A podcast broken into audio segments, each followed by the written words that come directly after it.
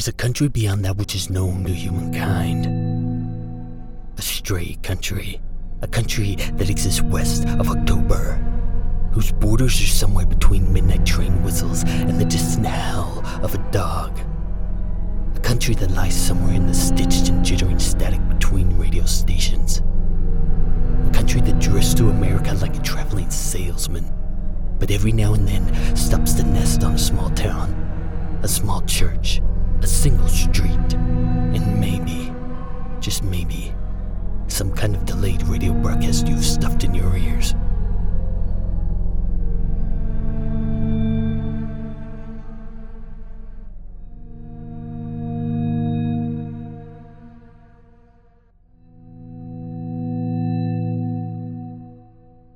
Chapter 35 The Machine Church What America Built. If they aren't churches, what are they? Billy asked. Something that looks a lot like a church, that's for sure. But I don't know if a church ever existed. What is it? Who knows? God hasn't told us for my money. Oh, sure, people read the Bible, say he has, but the directions aren't so good. Or you'd have the Methodists meeting with the Lutherans, Catholics cracking pine nuts with Episcopalians. But we've gone so long feeding ourselves the idea of church, we've fashioned it into a kind of person. Think we know what she looks like, how she talks, what she wears, how she clears her throat where she sits, what kind of cloth she prefers, how she cracks her walnuts, the way she clicks her heels, the tone of her voice her ears can swallow, the kind of song what'll make her smile, the kind of prayer that'll make her cry, the sort of sacrament juice she'd approve, blah, blah, blah, blah, blah. Oh, we've spent so long, the better part of 2,000 years, just working on what a Christian church looks like. Drawn a lot of pictures of it. Think of it as some kind of static thing, some kind of form out there in the universe, that out there in the stars somewhere, Christianity exists in its purest form and can be tapped into like an oil well here for spiritual black gold on planet Earth. And if we just pray enough and read the scriptures and crack a knee in the dirt and starve a few meals more, we could build a church that's an authorized print of the same chapel Jesus goes to on Sunday. The man wheeled closet air through his unsparked cigarette. We've drawn so many pictures and painted so many paintings, we've come to think of church as some kind of entity, alive and static, but it never really was. It was a shifting tide, a lake plus wind, Something always in motion. Just a junkyard of ideas, an attic full of a bunch of stuff that has nothing in common except being stored in the same place. A consignment store, a landfill of men's best intentions, spoiled by a few bad apples. That's church boys. Something cooking in a bustle oven, a smorgasbord at the buffet, a miscolored rainbow, a kettle built for tea holding old matchbooks, a clutch of tales told by mankind's uncles around campfires. But we've gone so long throwing up stone steeples to some ideas, grew up so deep in the shadow of belfries here and there in every American where, we've come to think that a chapel's part of our souls. Church bells, the beat in our blood. And for some, it feels that way, yes, that feels very true, but only because we fell in love with all the collected and collated good and great ideas not because churches are built out of our bone marrow. The janitor blinked. The boys blinked.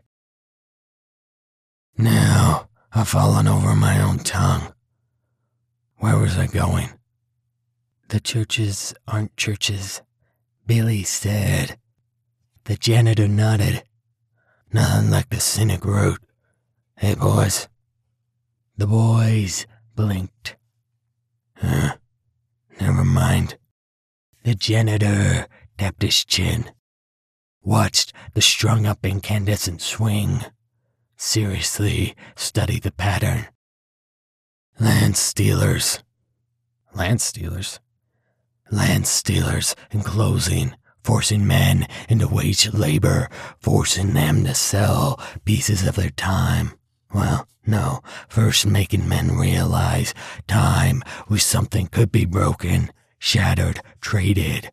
Yes, it'd have to teach man that first. Teach a man that he wasn't really a man, but a molehill heap of time. A few seconds here, an hour there, pressed together with minutes, stitched tight with seconds. So it started with the land stealers, the enclosers, but it was the factory lords who first taught it to man, I suppose. Taught what? Jack asked. And men were a pile of time, and they could trade part of that time for money. No, not trade. Sell. The janitor lip shifted his cigarette. Sell pieces of their time, pieces of their self, for money, causing them to weigh and balance their life by the grandfather of the dollar bill. What would become the dollar bill, anyways? And Roosevelt taking us off the gold standard, which felt like the anchor to the world, but never really was. Because the Spanish treasure galleons had already taught us money wasn't anchored to anything under heaven. Yes, all that conquistador gold snorted into Europe's economy taught us one thing. Money was only a sign, some kind of symbol. The janitor took a breath. See, we figured our money was made of nothing the day after the Spanish fleet pulled into port dripping with Aztec gold. Before, men thought gold was good because it was gold.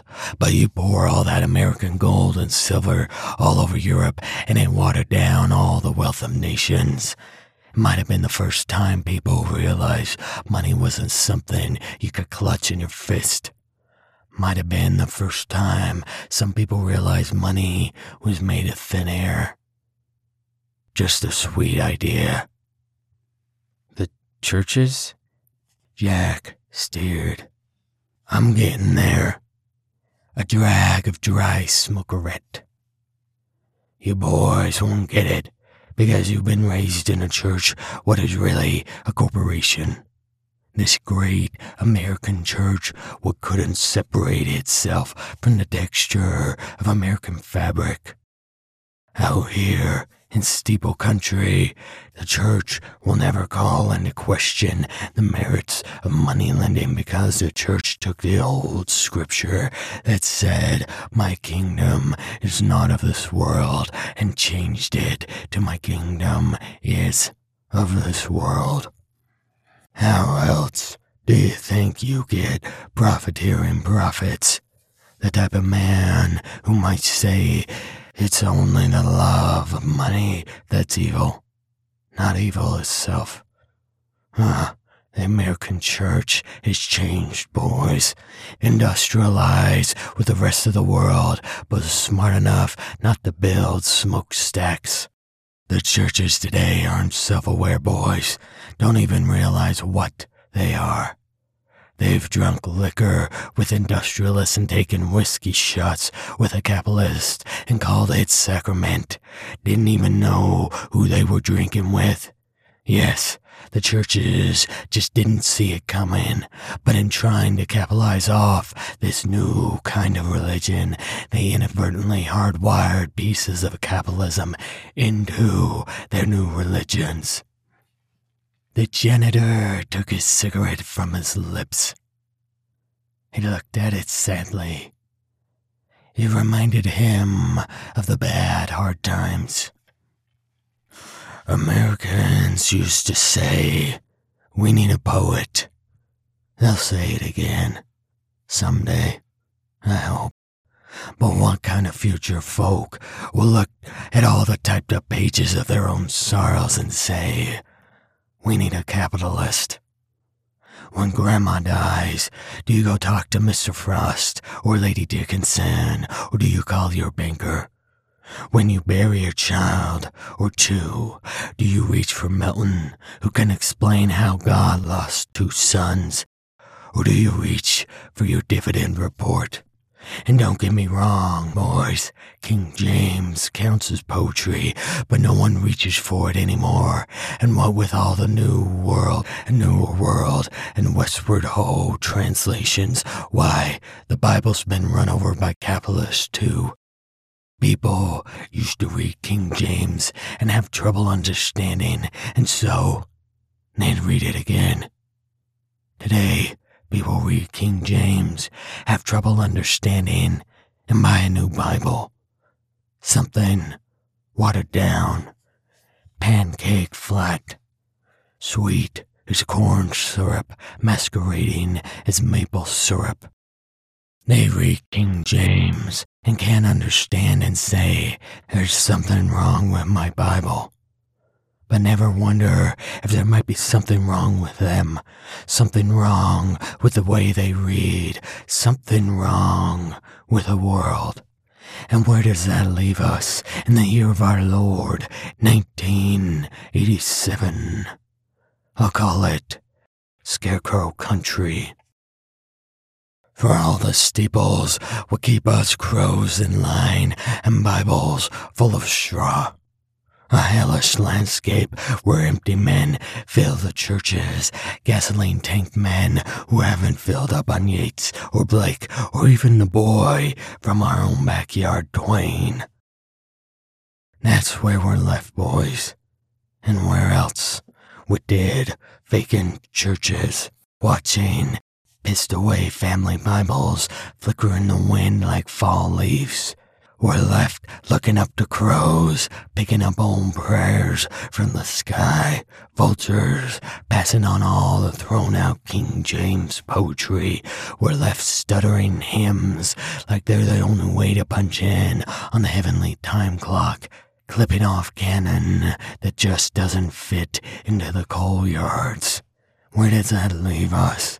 In towns full of robot men listening to the metronomic mechanization of men's hands fumble their ties, looking at salt mines where they make new pieces for machinery men. Watching of machinery towers where they manufacture the gospel looking still higher to rail lines to the sky, and past the sky, the marketplace of souls treated like commodities. Some call it heaven, and with a heaven like that, where does that leave us? The janitor tapped dust from his unlit cigarette. Where does that leave us?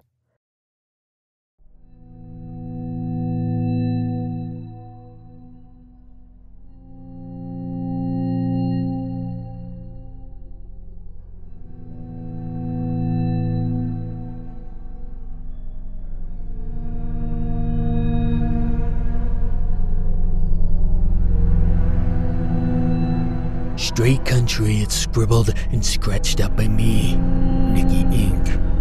The shallow tide of sound is done up by my brother. Come back to the country. Bring a friend. Shout about it from the steeples. Shotgun your voice to the far reaches of your phone. Ties and offerings can be proffered on my Patreon. Find directions at Stray Country com. See you in the country.